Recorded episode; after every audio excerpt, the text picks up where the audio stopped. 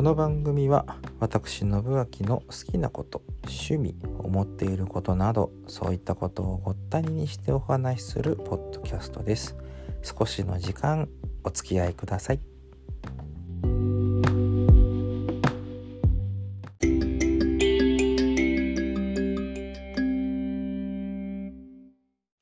おそらくここまで競馬の話ってほとんどしなかったと思うんですけど最近馬に興味を持ってというかまあ夫婦揃ってなんですけれどもね。いろいろとこう何て言うんだろうな血統とかあとは騎手とかそういうところで馬競馬を見る。別に賭け事としてまあもちろんお金は使いますけどね。多少なりとも。大負けしたとか大勝ちしたとかって言って一喜一憂するっていうことはなくてまああのジョッキーが勝った負けたで一喜一憂するっていうことあの馬が勝った負けたでとかなんかそういうことの方が多い競馬ファンの一人でございます。私もかみさんもねそうなんですけども。まあその中で出会った馬として特にうちのまあコードさんがうちのっていうかね コードさんがあのー、知った馬の中で一番こう印象的な馬何て言うんだろうな。すごいこう個性が強いんですよね。やっぱり馬もそれぞれに個性があって。で馬っていうのはやっぱり頭のいい、うん、動物の一つだと思ってますね。だから分かるんですよね。こう人間が言ってる言葉を馬も理解するっていうことはよくある話だと思うんですよね。あのこのゴールドシップっていう馬がそうだな。2012年ぐらいでしたか？あれは。ね、あの天皇賞で勝ったりとか、まあ、宝塚記念で大事件を起こしたりとかいろいろありますけれども。そのゴールドシップっていう馬の伝説をまとめた本。まあ何種類かねこの馬のまあ自伝、ね、自伝っていうのかな、まあ、伝説っていう言葉を使ってますけれどもまとめた本っていうのがある中でねこれは「愛さずにいられない反逆時ゴールドシップ伝説」っていう名前がついてます。まあ本当に個性的な馬でしたねこの馬はね。でそれをまとめた本なんですけども成績とかあとそのゴールドシップと同時代のライバルあと血統をたどってって親に出てくる例えばメジロ・マックイーンですとかステイゴールドの話ですとかあるいはそのゴールドシップっていう馬と一緒に過ごした厩務員の今浪さんあるいは、まあ、おかげさまでいろいろな目にあった、えー、競馬新聞屋さんのね人とか なんかそういうのの話をまとめた本だったりするんですけれどもまあもともとそのインターネットとかあと今 YouTube とかのこうショート動画っていうんですかそういうのでまとめてこう あのゴールドシップってこんな馬だったんですよとかまあに限らずですよねディープインパクトってこういう馬だったんですよとか東海帝王ってねとかあまあスペシャルウィークでとかそういうふうにまとめている動画っていうのはたくさんありますけれども改めてこう書籍で読んでみるとねそのまとめ動画っていうのはまあ言っちゃ悪いけど弱めだけというかまあこういう断片的な情報をこうまとめていく分にはね知る意味ではいいんですけれどもまああのいわゆるウィキペディアと同じようなもんでそれだけが全てではない。うんまあ一般の人の解釈っていうものを混じってくるからまあインターネット上のフリー百科事典としてウィキペディアはいいねって言われるようなもんで裏を返すとこう証拠っていうものがないお話とかっていうのも中には混じっている。全部が全部とはもちろん言いませんしこういうことそれこそ本に書いてある中身の話とかそういうのもありますけれどもねあのちゃんと信憑性のある話もあるけどそうじゃない話っていうのはあのインターネットの世界にはどうしても転がりがちな部分っていうのはあるのかなと思います。もちろんこの本だってあれです。うん作者の何て言うんだろうな編集者っていうんですか。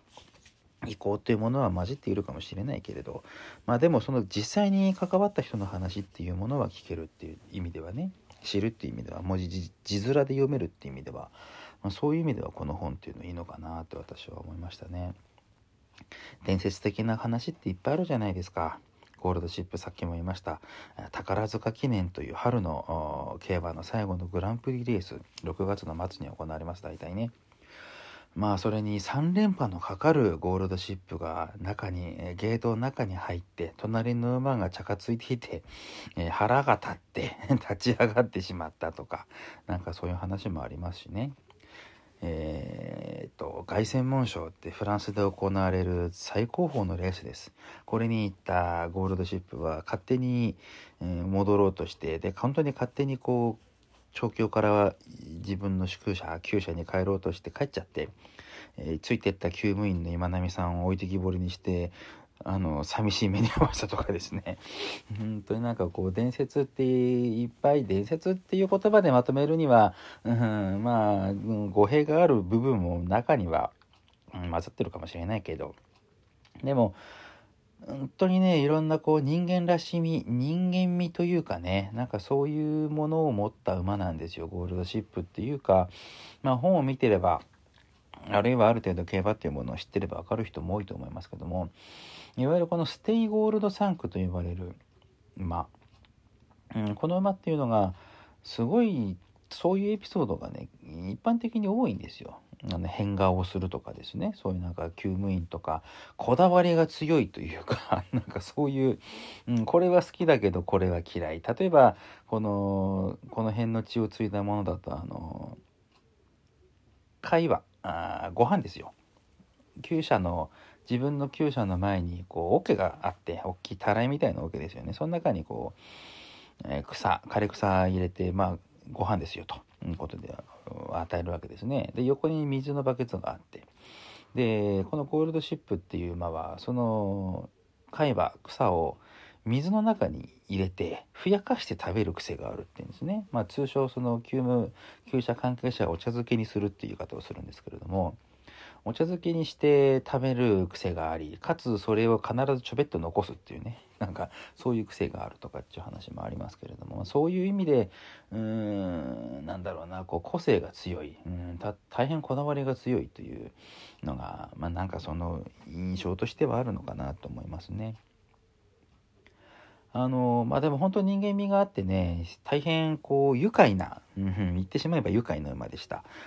殺されるかと思ったっていういやあの今波救命の話もねあったりしますけれども。まあでもそういうこうまとめたっていう意味ではこのゴールドシップっていう馬はどういう馬だったのか今改めて確認するとあの時のレースはこのエンジンのかかりがいい時はめちゃくちゃ強いんだけど全くかかんない日ってある。走りたくない日っていうものがやっぱり馬にもあるんだなっていうのが常にこう一戦級エースそしてうんそうだ競馬界の4番とでも言いましょうか、まあ、そういうような、うん、立ち位置でかつその立ち位置を見事に重圧を克服して勝ってきたというディープインパクトっていう馬もいますし、まあ、その一方でこういうゴールドシップあるいはステイゴールド産駒強い馬たくさんいますね。オジュウチョウサンだってそうです。なんかそういう馬がいるっていうことを改めて知るっていう意味ではこの本は非常にいいのかなというふうに思いますね。ゴールドシップ伝説。愛さずにはいられない反逆児。小川隆行さんプラスウマフリという皆さんの著作となっております。なかなかこの出始めの時は手に入れられなかったので若干若干ですけどね遅れた私も手に入れました。競馬ってものに興味がない人ももちろんたくさんいるでしょうしうんまあ、競馬っていうものを知ってもうすぐっていう人もいるでしょうし、うん、もう存分に知ってますよっていう人ももちろんいる。その中でゴールドシップっていうまあこういう馬だったんだよ、うん、なんかそういう話が知れてなんかちょっとほっこりするというかね、うん、もちろんまだ元気です。元気に種付けもしてます。未だにゴールドシップの子供っていうのはいっぱい走ってる。もちろんこれからもまだ出てくるでしょう。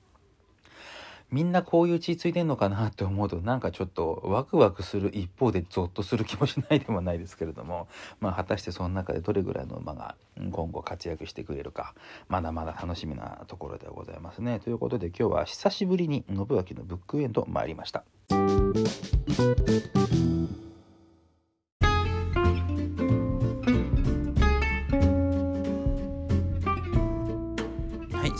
お時間駆け足で参りましょうか。11月15日の水曜日です。フライヤーパークというお店でございます。いつもいつもっていうかね3回目でしょうか。平岸4条7丁目12の10ですね。ワイズシティビルの1階にございます。フライヤーパーク20時オープン20時半スタート11月15日ですね、えー、ワンドリンク付き2000円です。出演が私下山信明。あとおじいさんと栗山治さんの計3組でございます。えー、私トップバッターでございますのでね、よろしくお願いいたしますね。えー、そして、うんと、ユニオンフィールドさんはシンプルノーツで伺います。11月21日です。うと火曜日。えー、カナコータさん、ルノさん、斎藤のりかさん、シンプルノーツ計4組ですね。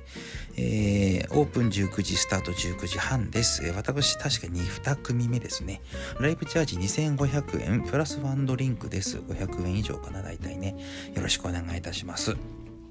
えー、会場がユニオンフィールド、えー、中央区南7条西4丁目 LC7 番館の公開となっております、えー、YouTube でもね、配信を行っておりますのでね、こちらの方ぜひごご覧ください。あと詳細未定なんですけれども、11月の25日、トマト畑さん、おそらく私、今回のソロライブはこれが最後になるかなと、今年、うん、今年か、のね、多分なると思いますので、えー、こちらの方もぜひお越しください。トマト畑さん、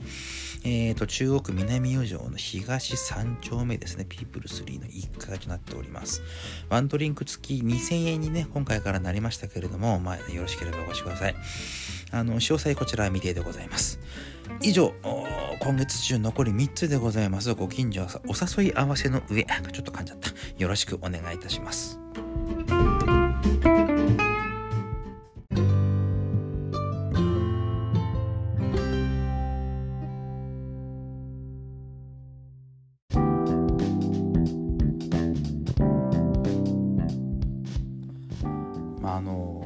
シップのね、うん、競馬成績を改めて見返してみるとすっごい強い圧巻のレースで勝っちゃう日、うん、そうだな。V6 のエンジン積んだ車走ってる中に1台だけ V8 が来たみたいな、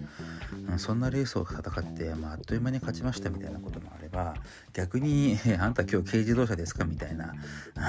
噴射の弱い日どちらかというと逆噴射に近いような、うん、勝ち方をするっていう日も中にはあって。面白いもんですよねなんかそういう馬にもやっぱり気分ってあるんだあのまあ一動物と捉えればね馬ですよだけどまあそれをこうなんつうんだろうな。こう空いてる隙間から垣間見るとやっぱりそこには馬にも個性っていうものがあったりとか。まあ血の影響、うん、血統って結構馬って強いですからそういう影響があったりするっていうのもまた事実かなと思いますけれどね。ただそれにしてもこんなに色濃く出るもんなんだっていうのがゴールドシップを見てるとよく分かりましたね。なんかある意味で私も勉強になった馬の一つではあります。まあといってもここ12年の話ですよ。私もこれを知ったのはね。そこまで競馬に詳しくなくまあ名前ぐらいは分かりました。ゴールドシップって馬もいたよね。とか。ディープインパクトって強かったよね。とかね。なんかあと G1 レースとかになると出てきた、まあ、名前ぐらいは大体なんとなくはね覚えてたりするもんですけれどまあそういう馬もいたなとかっていうのはよくありますけれどね。だけどここまでね愛せる馬に出会えてまあ愛せるっていうか、うん、興味深くいろいろとこう知ることが知りたいと思う馬に出会えるとはねなかなか思いませんでした。ゴールドシップ伝説愛さずにいられない反逆児というこの本まだおそらく書籍どこか国家でね置いてあると思います。もしちょっと興味が、うん、湧いてきたならば、えー、ゴールドシップっていう名前を知ってるだけでもぜひ一回読んでみてほしいかなと、えー、そういうことを思ったりなんかして本日はここら辺で失礼いたしますね。また来週やるかなってやるよ多分。